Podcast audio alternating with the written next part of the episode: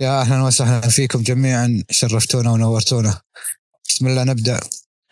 تهتز أغصان المودة احرفا ويلين للصحب الكرام كلام وتحن بالقلب المحب صبابة. فيطير منها بالوصال سلام سيبقى الخيرون دائما حاضرون. تفوح مآثرهم في القلوب زهورا. مرحبا بكم في درسنا الثالث من سلسلة الدروس الفلسفية التي نقدمها لكم من خلال حساب عوالم الفلسفة ويقدمها لكم الأستاذ الفاضل طارق القرني بمشاركة فريق العمل في هذه الدروس. فمرحبا بكم جميعا في أمسية ثقافية فلسفية نستكمل فيها قراءاتنا التأملية من كتاب قصة الفلسفة. حضوركم شرفا لنا ووقتا ماتعا نرجوه لكم. أهلا وسهلا فيك أستاذ طارق. تفضل. أهلا بالجميع.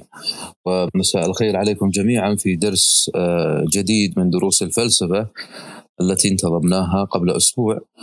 واليوم آه، سيكون الدرس الثالث من دروس الفلسفة. وكما آه، ذكرنا أن هذه الدروس تستقي بنيتها الأولى من كتاب قصة الفلسفة لويل دورانت.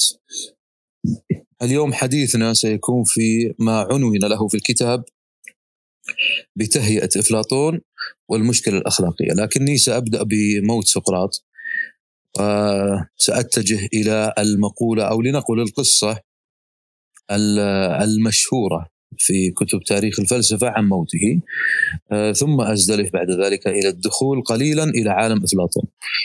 آه، حوكم سقراط عام 400 قبل الميلاد. لنقل أن هذه بدايات المحاكمة. وإن كان قبل ذلك يعني عام 406 آه، كانت هناك لنقل بدايات المحاكمة بدأت قبل هذا يعني 406 وتوفي عام 399 كلها قبل الميلاد. ولكن في آه، عام 400 بدأت المحاكمة الفعلية أو لنقل المحاكمة النهائية. ميليتيس هو الذي قدم الدعوة عليه وإنيتوس هو الذي لنقل أشعل فتيل هذه القضية أو هذه المشكلة آه، باعتباره سياسيا. المحكمة كانت هي محكمة الملك أرخون وكان قد رفض سقراط وقتها الموافقة على محاكمة قادة حملة الإرغونوساي هذه الحملة كانت قصتها يعني لنقل آه، أبرز ما قيل فيها اختصارا حتى لا نوغل أيضا في التاريخ لكن آه، كانوا قد تركوا اسطولا يغرق وفيه مجموعة كبيرة يقال آلاف البحارة آه، بسبب عاصفة هبت ذاك الوقت. هو رفض أن هذا الأمر باعتبار أن المحاكمة غير قانونية. هذه الآن لنقل أنها هي الشعلة الأولى للمحاكمة. لكن المسألة أبعد من ذلك بكثير. يعني ليست القضية هكذا فقط. لكن آه، الاتهامات التي وجهت لسقراط لعل أبرزها آه، اتهامين. الأول هو تغيير دين أثينا. تغيير دين أثينا. وهذا الاتهام كان لعدم وفائه للكسمولوجيا الأيونية. طبعا الكسمولوجيا بشكل عام معناها علاقة الإنسان بالطبيعة ليست فقط الطبيعة إنما علاقة الإنسان بالطبيعة. فكان هناك رؤية أيونية وقلنا أن أيونيا هي لنقل المصدر الجغرافي أو الموقع الجغرافي الأكبر والأهم لبدايات الفلسفة. فكان هناك ما يشبه الاعتقاد في ذلك الوقت بأمور تخص علاقة الإنسان بالطبيعة. وكان يرفضها تماما أو لنقل أنه كان يشكك فيها. طبعا التشكيك هنا هو المقصود به هي حالة الاستقراء والأسئلة. لهذا لا نبتعد الحقيقة ان قلنا أن بعض الأسئلة قد تقود إلى هلاكك. فالفكرة هنا كصورة عامة أنه شكك في الدين أو لنقل في آه، دين أثينا في ذلك الوقت. دين هنا بمعنى ما يعتقده الناس ورسخوا عليه. والدين هنا في الاعتقاد ليس المقصود به كل اعتقاد، إنما الاعتقاد بأمر غيبي. الاعتقاد بأمر غيبي، الدين هنا بمعنى الاعتقاد بالأمر الغيبي. وهو كان يشكك في هذا وطريقة تشكيكه هي بث الأسئلة التي آه، تخفف لنقل من حالة الاعتقاد السادة أو لنقل أنها تدخلهم في حالة شكية. ولهذا هو وصف أصلا أنه سفسطائي هذه من الأوصاف الغريبة التي وصف بها أثناء هذه المحاكمات أنه سفسطائي هذا الأول. الثاني أنه خرب شباب المدينة. خرب شباب المدينة. تحديدا آه، القبيادس. هذا تجدونه حتى في آه، كتاب ويلدورانس القبيادس كان يعني كثير الحديث عنه كثير أو طويل جدا. ولكن آه، كان أبرز أو لنقل من أبرز الأخطاء التي قام بها هي زيارته لاسبرتا وقت الحرب. يعني انت تزور الآن عدونا. هذه كانت في نظرهم خيانة. وأيضا هناك خيانة أخرى وهي أنك قمت بالتحالف مع الفرس في ذلك الوقت. هذه خيانة أخرى. وكذلك في ذلك الوقت آه، سبب أيضا آه، القبيادس مشاكل أو لنقل أزمات كبيرة للحكومة الديمقراطية في أثينا. فكان غير مرضي عنه. طب من الذي فعل به هذه الأفاعيل؟ فكريا يعني من الذي خربه لنقل؟ من الذي أفسد عقله؟ سقراط. القبيادس كما تعلمون أنه كان من المقربين جدا لسقراط. فكان هذا اتهاما من الاتهامات الكبرى. اذا الاتهامات التي وجهت إلى سقراط هي هذين الأمرين تخريب شباب أثينا وتغيير دين أثينا. هذه بشكل عام. هذه لنقل الاتهامات الكبرى. طبعا زاد حنق المحكمة أن سقراط كان يرفض الموافقة على أي أمر يستجدي به المحكمة كي يلغوا العقوبة. يعني هناك أمور كانت عرفية. مثلا تدفع مالا وكان آه، أفلاطون ممن آه، دفع يعني آه، دفع هو ومجموعة معه هذا المال حتى يخرج. فكان يرفض هذا الأمر. أيضا كان يرفض أمر آخر كان عرفيا في ذلك الوقت وهو أن تأتي زوجته وأبنائه يبكون عند القاضي أو اللجنة لنقل كي يتعاطفوا معهم فكانت هذه من الأعراف في ذلك الوقت حتى يسقط الحكم عليك. كان سقراط يرفض هذا ويقول لن يتم. فهنا يعني زاد حنق المحكمة أو اللجنة لنقل المعنية. طبعا هذه اللجنة كانت مكونة من 500 آه، شخص وهذه ترونها في محاورات أفلاطون.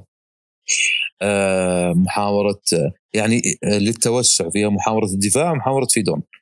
فكان في ذلك الوقت 500 شخص باعتبار إنها حكومة ديمقراطية كانت بالتصويت هل يعدم أو لا يعدم. 280 وافقوا على ذلك. أما 220 رفضوا هذا الأمر. طبعا هذه كما قلت أنها رواية من؟ أفلاطون. ستجدونها في المحاورات نفسها يعني بالنص تجدون هذا.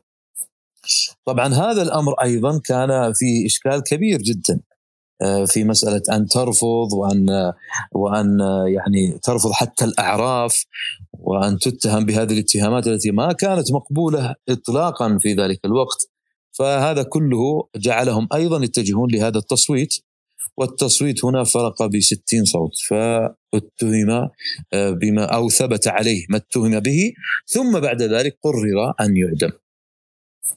آه الآن هذه الفكرة أو لنقل هذه القصة طبعا تجدون في كثير من كتب التواريخ ستجدون كثير من لنقل الآراء التي تطرح أو لنقل الأقوال التي تطرح لكن أنا حقيقه آه، أتيت بهذا بهذا النص أو لنقل بهذه المعلومات إن شئتم هي تقريبا الثابتة عند الجميع.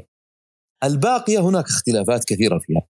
ومن أراد الاستزادة من مصدر يعني آه، من هذه المصادر فليعد إلى محاورة الدفاع وأيضا محاورة فيدون. طبعا آه، إفلاطون لم يحضر يوم الإعدام. إفلاطون لم ما كان حاضرا في ذلك الوقت. يعني كان أيضا هناك من التهم أن سقراط مذنب لماذا؟ لأنه لا يعبد الآلهة التي تعبدها الدولة وأدخلهم في طقوس دينية جديدة وغير مألوفة كما قلت في ذلك الوقت أن هذه التهمة كان المقصود بها هو تغيير الفكرة فكرة علاقة الإنسان بالطبيعة. وهذه طبعا يكتسيها طبعا بدون شك آه، فكرة لنقل غيبية. ولهذا تدرج في العقيدة الدينية والعلاقة علاقة الإنسان بالآلهة في ذلك الوقت. هذا تقريبا ما يخص موت سقراط بنوع من الاختصار لنقل.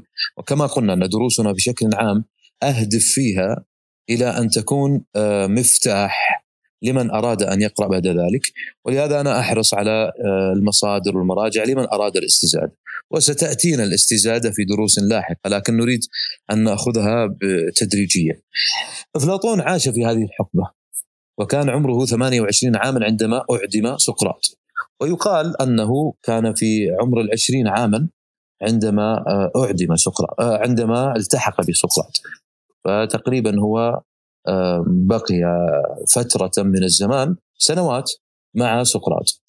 آه، طبعا كما قلنا سابقا هناك احاديث يطول جدا الحديث عنها لكن لعلنا أيضا أخذنا عنها لنقل نظرة نظرة بشكل عام عن آه، سقراط هل هو حقيقي أو لا. وذكرنا أن بعضهم أصلا يذكر أن كل هؤلاء أو هذه الشخصية التي اسمها سقراط إنما هي من بنات أفكار أفلاطون. وقلنا سابقا أن هذا الكلام مردود ولا يمكن ابدا أن يثبت. أرس عفوا أفلاطون كان آه، في رواية من الروايات آه، كان اسمه أرسطوقليس أرسطوقليس تجدون بعض المراجع عندما يتحدثون عنه فانهم يتحدثون آه، قال ارسطوقليس إذا قيل هذا الاسم فاعرفوا أنه أفلاطون. والحقيقة أن هذه رواية يمكن تكون ضعيفة وكثير من المؤرخين ردها. أي رواية ديوجينيس. لكن عموما هو اشتهر بإفلاطون وكانت صفة له باعتباره عريض الجبهة أو الصدر طبعا هو كان من أسرة شهيرة جدا وأسرة أرستقراطية أيضا. أبوه اسمه أرسطون طبعا أيضا عاش في آه، مع أمه وزوجها باعتبار وفاة والدته فهو فهو نستطيع أن نقول أنه آه، أيضا عاش في في عائلة مترفة أو لنقل مستقرة ومن العوائل أو من العائلات الكبار في ذلك الوقت فكان آه، يعني هذا دافعا له إلى أن آه، إلى أن يتجه إلى هذه آه، الاتجاهات الفلسفية. قلنا سابقا أيضا أن الفلسفة تأتي مع الحضارة أو لنقل تابعه للحضارة. لهذا أفلاطون عندما اتجه وهذا ما كان موجودا في عهد الإغريق أن الفلسفة كانت لهؤلاء يعني هؤلاء الذين يهتمون بالفلسفة أفلاطون في بداياته كان مهتما بالسياسة في المقام الأول وبالدين وإذا نظرتم إلى الفلاسفة ولعلكم أيضا تتأملون هذه على مر التاريخ لا بد وأن يتاسسوا دينيا. لا بد وأن يتاسسوا دينيا. جميع الفلاسفة الكبار على مر التاريخ كلهم بلا استثناء هم خريجي مدارس دينية. كلهم بلا استثناء. هذه أيضا يعني ملمح لعلنا يعني نطيل النظر فيه لاحقا في درس مخصص له. فهذه الفكرة أيضا ساعدت آه، أفلاطون على نظرية المثل. التي ستأتينا. طبعا آه، كما قلنا أنه آه، كان عمره في ذلك الوقت 28 عاما ثم سافر يقال أنه سافر إلى مصر وإيطاليا بل قالوا أيضا أنه سافر إلى فلسطين. للتبرك بتربة الأنبياء هكذا يعني تجدون هذه مبثوثة أيضا في الحديث عنه وهذه مشكوك أيضا فيها جدا هل سافر فعليا إلى مصر أم لم يسافر هذه أيضا فيها شك كبير جدا. كثير من المؤرخين لا يقر هذه الفكرة ويرى أن هذه غير صحيحة. وكثير منهم يستشهد بأقواله عن آه، عن مصر وعن الرياضيات المصرية. ولكن هذه ليست دليلا. وإن كان بعض المقربين منه بعض المقربين من أقصد من من أفلاطون كانوا يرون أنه فعليا زار ذا يعني مثلا شيشرون مثلا كان يرى ويؤكد دائما وهو ابن الأكاديمية طبعا كان يرى أيضا أن أفلاطون زار مصر.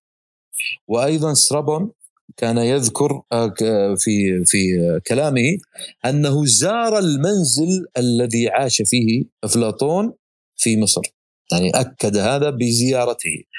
فالأقوال متعددة لكن أيضا يعني المسألة هنا لها علاقة بأمر آخر وهو إثبات أن الفلسفة نشأت من غير اليونان. هذه لعلكم تتأملونها أيضا. أنا لا أريد أن أعطي جوابا أو تصو أو معلومة عن كل ما تسمعون لكن لعل هذه أيضا تحثكم على البحث.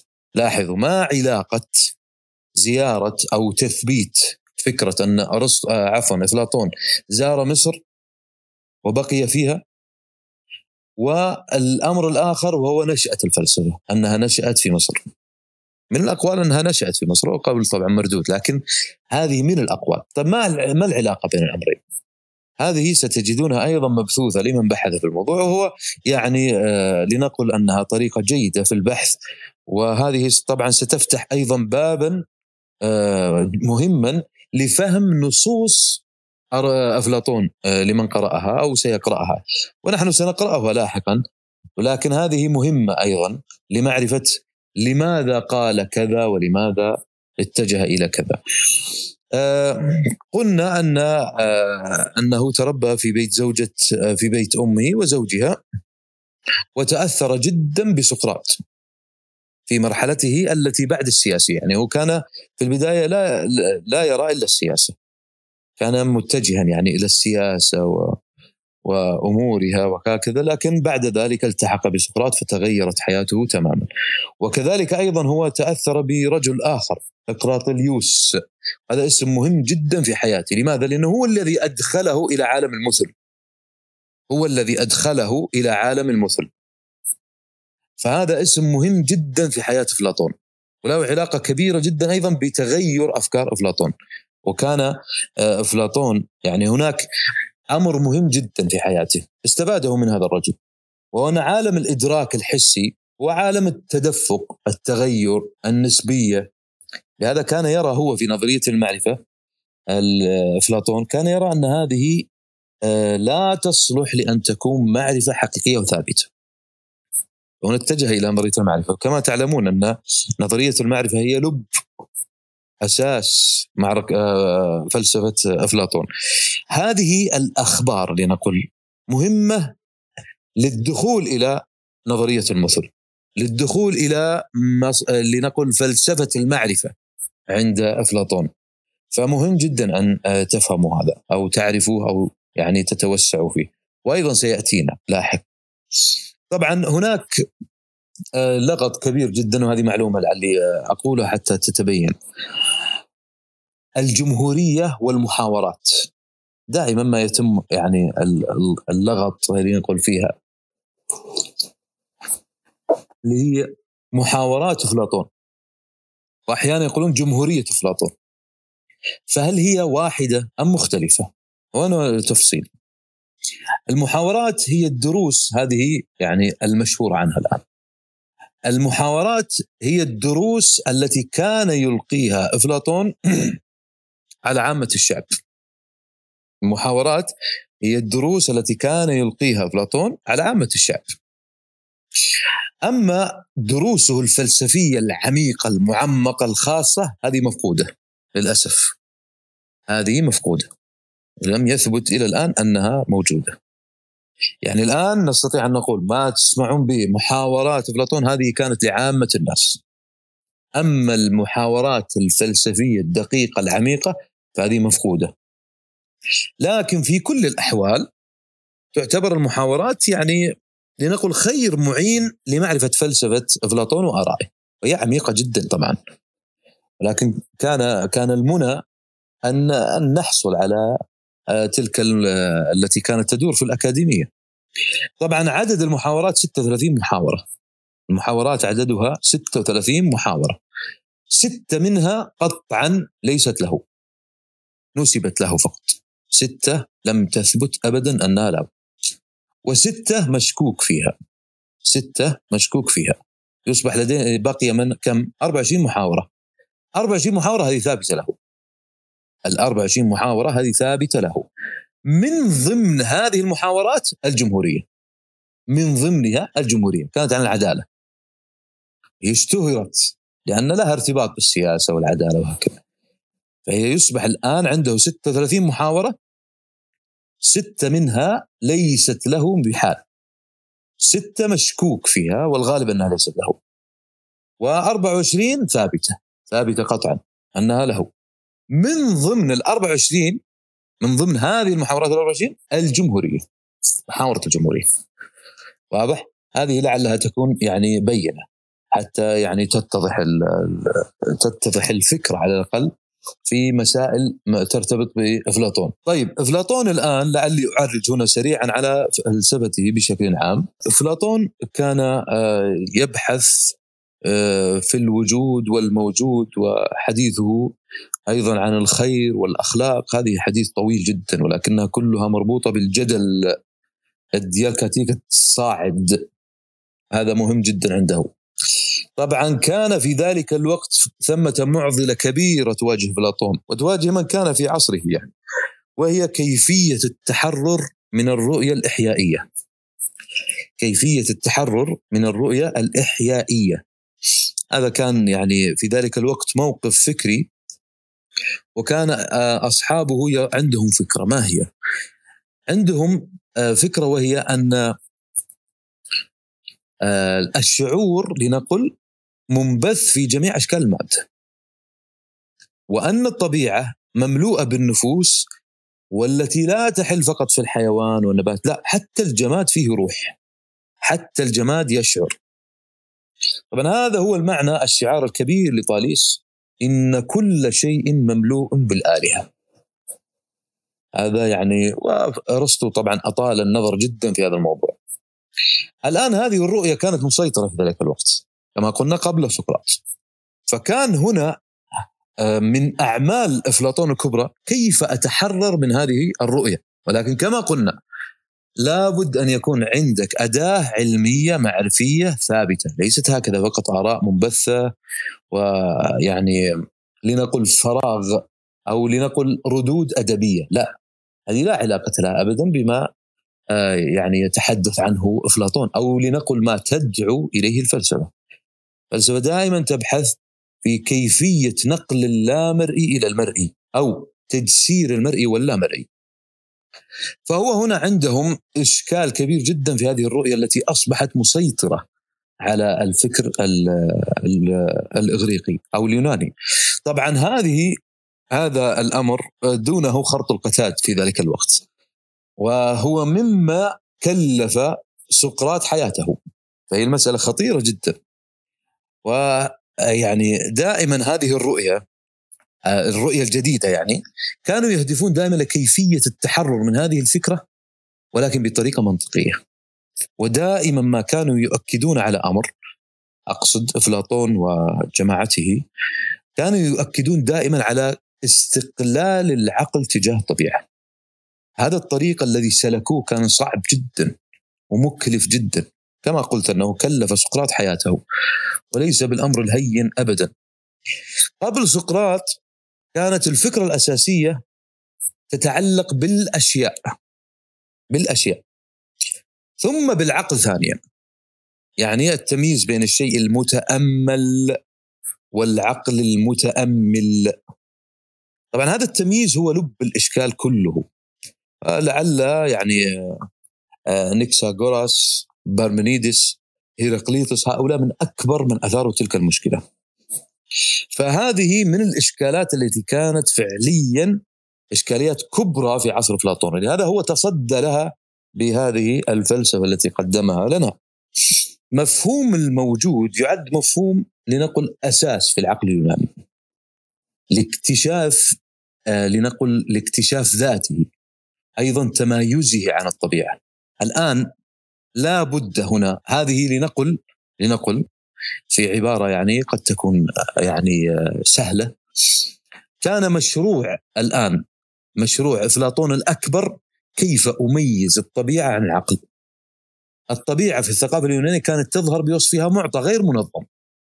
يعني هي كانت كانت لنقل أنها فوضوية. الطبيعة تساوي الفوضى أو الفوضى تساوي الطبيعة ليس هناك تنظيم كيف من الممكن أن أنظمها عن طريق العقل يعني يتدخل العقل الآن لتنظيم الطبيعة واستيعابها صياغتها من خلال ماذا مفاهيم كيف من الممكن أن أتحكم بالطبيعة عن طريق المفاهيم هنا تأتي اللغة ولعلكم تعودون أيضا إلى محاورة كراتيليوس ستجدون هذه واسعة جدا الحديث فيها. اذا لدينا الآن طبيعة فوضوية آه، غير متمايزة وتحتاج إلى ترتيب، هذا الترتيب يكون عن طريق ماذا؟ عن طريق العقل، العقل هو الذي ينظم الطبيعة، يستوعبها، يسيطر عليها من خلال ماذا؟ المفاهيم، هذا كله باللغة.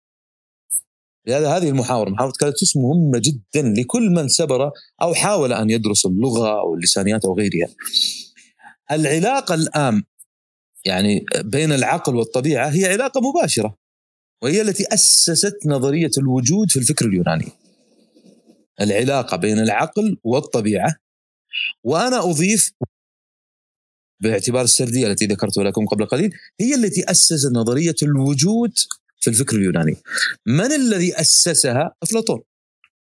من الذي جعلها أو نقلها إلى ما يشبه في عصرنا الحاضر البحث الأكاديمي؟ أرسطو. طبعا الإيمان بقدرة العقل على تفسيرها الكشف عنها هذا هو الذي أسس نظرية المعرفة عند أفلاطون. هذه السردية مهمة جدا حتى تزدلف بعدها إلى نظرية المعرفة عند أفلاطون. ولهذا فإن دراسة ما قبل سقراط مهمة جدا لمعرفة تاريخ الفلسفة ولنقل مواضيعها الكبرى باعتبار أن ما كان قبل سقراط هناك نوعين من الموجود موجود حسي واقعي وموجود كطبيعة مفهومية يعني معطى عن الموجود الحسي. هذه الفكرة الآن هي التي ستدخلك إلى نظرية المعرفة عند أفلاطون. هنا تأتي طبعا إشكالات كبرى في نظرية المثل. ولعلي هنا أزهد في القول آه، في نظرية المثل في هذه في هذا الدرس. وأحيله عليكم وأطلب منكم أو إليكم أن تكتبوا مقالا عن نظرية المثل. يعني إن شئتم تعتبروه واجب مدرسي. هذه ال ال ال الواجب يعني لعله يكون مفيد لنا جميعا يعني في قراءته. فتكتبوا عن نظرية المثل لكن اكتبوا بآرائكم أنتم. يعني كيف تفهم هذه السردية التي قلناها ولعلها تساعدكم ولعلكم تتجاوزوها بقراءاتكم الشخصية فهي قراءاتي أنا التي هي مزجاة كما لكن هي الفكرة هنا أن تكتبوا وفق قراءاتكم وفهمكم عن نظرية المثل يعني هنا أنا آه، يعني فتحت الباب فقط. فلعلكم تكتبوا هذه وستفيدكم كثيرا في كيفية الدخول إلى عالم أفلاطون. هذا العالم هو الذي سيقودكم أيضا إلى معرفة ماهية الأخلاق عند أفلاطون. هذه مهمة جدا آه، في هذا الموضوع. طبعا الموجود هنا وهذا مهم جدا أيضا في نظرية الأخلاق ينقسم إلى ثلاث معاني كبرى.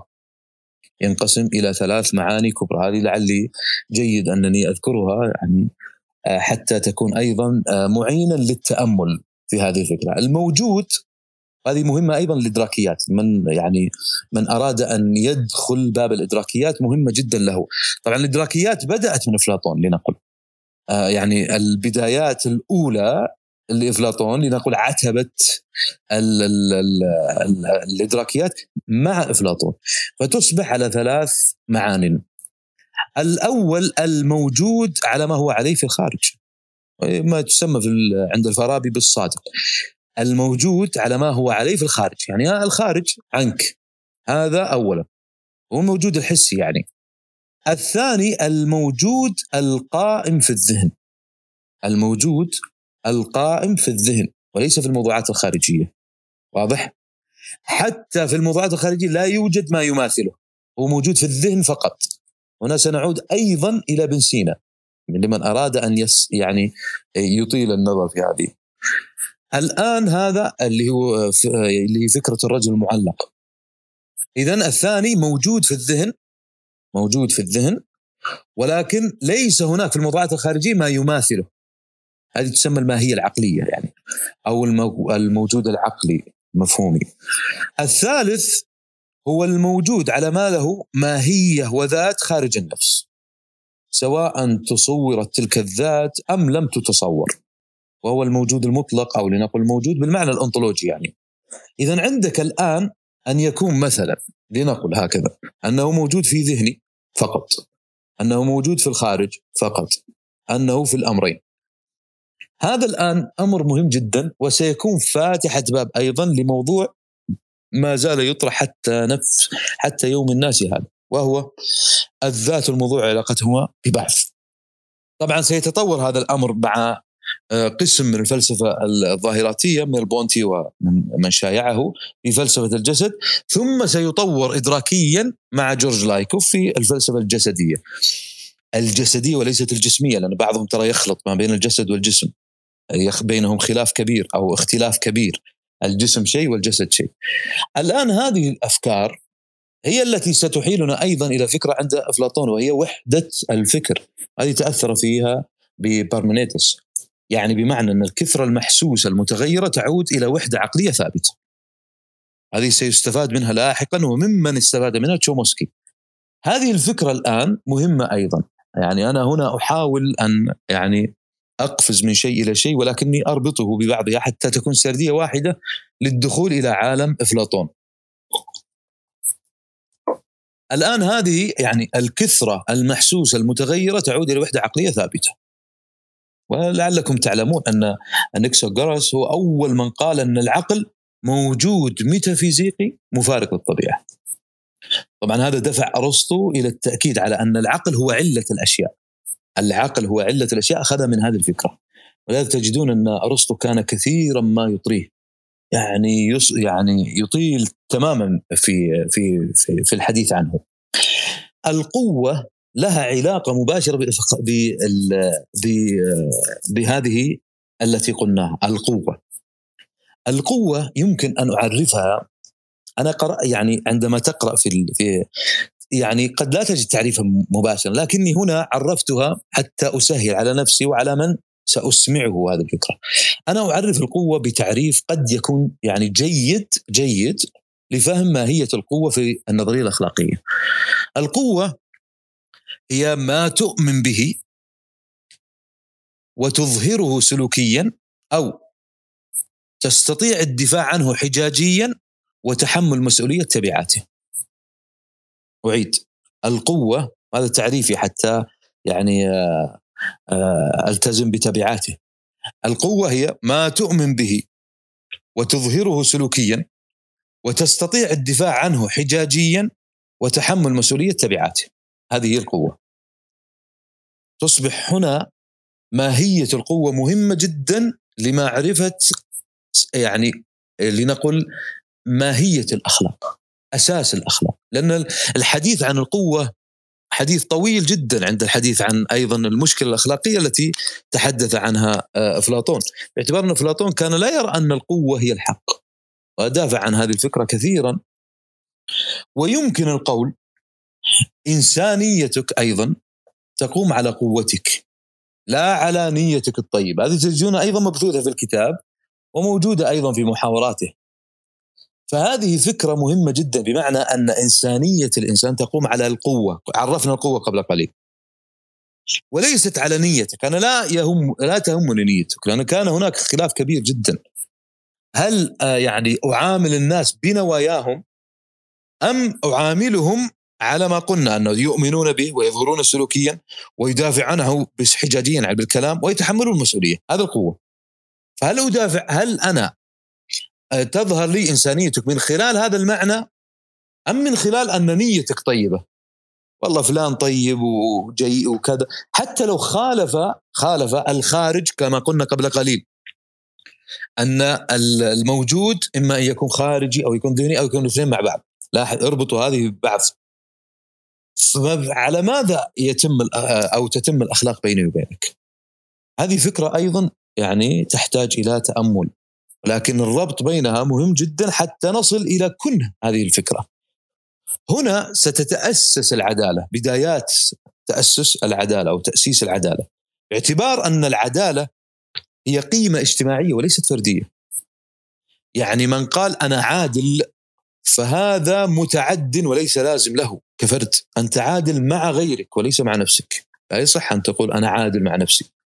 العدل قيمة اجتماعية وليست فردية هذا في النظرية الأخلاقية فهذه هذه الأفكار الآن هي التي كانت مدار الحديث الإفلاطوني إن شئتم حول هذه النقاط المذكورة عندكم.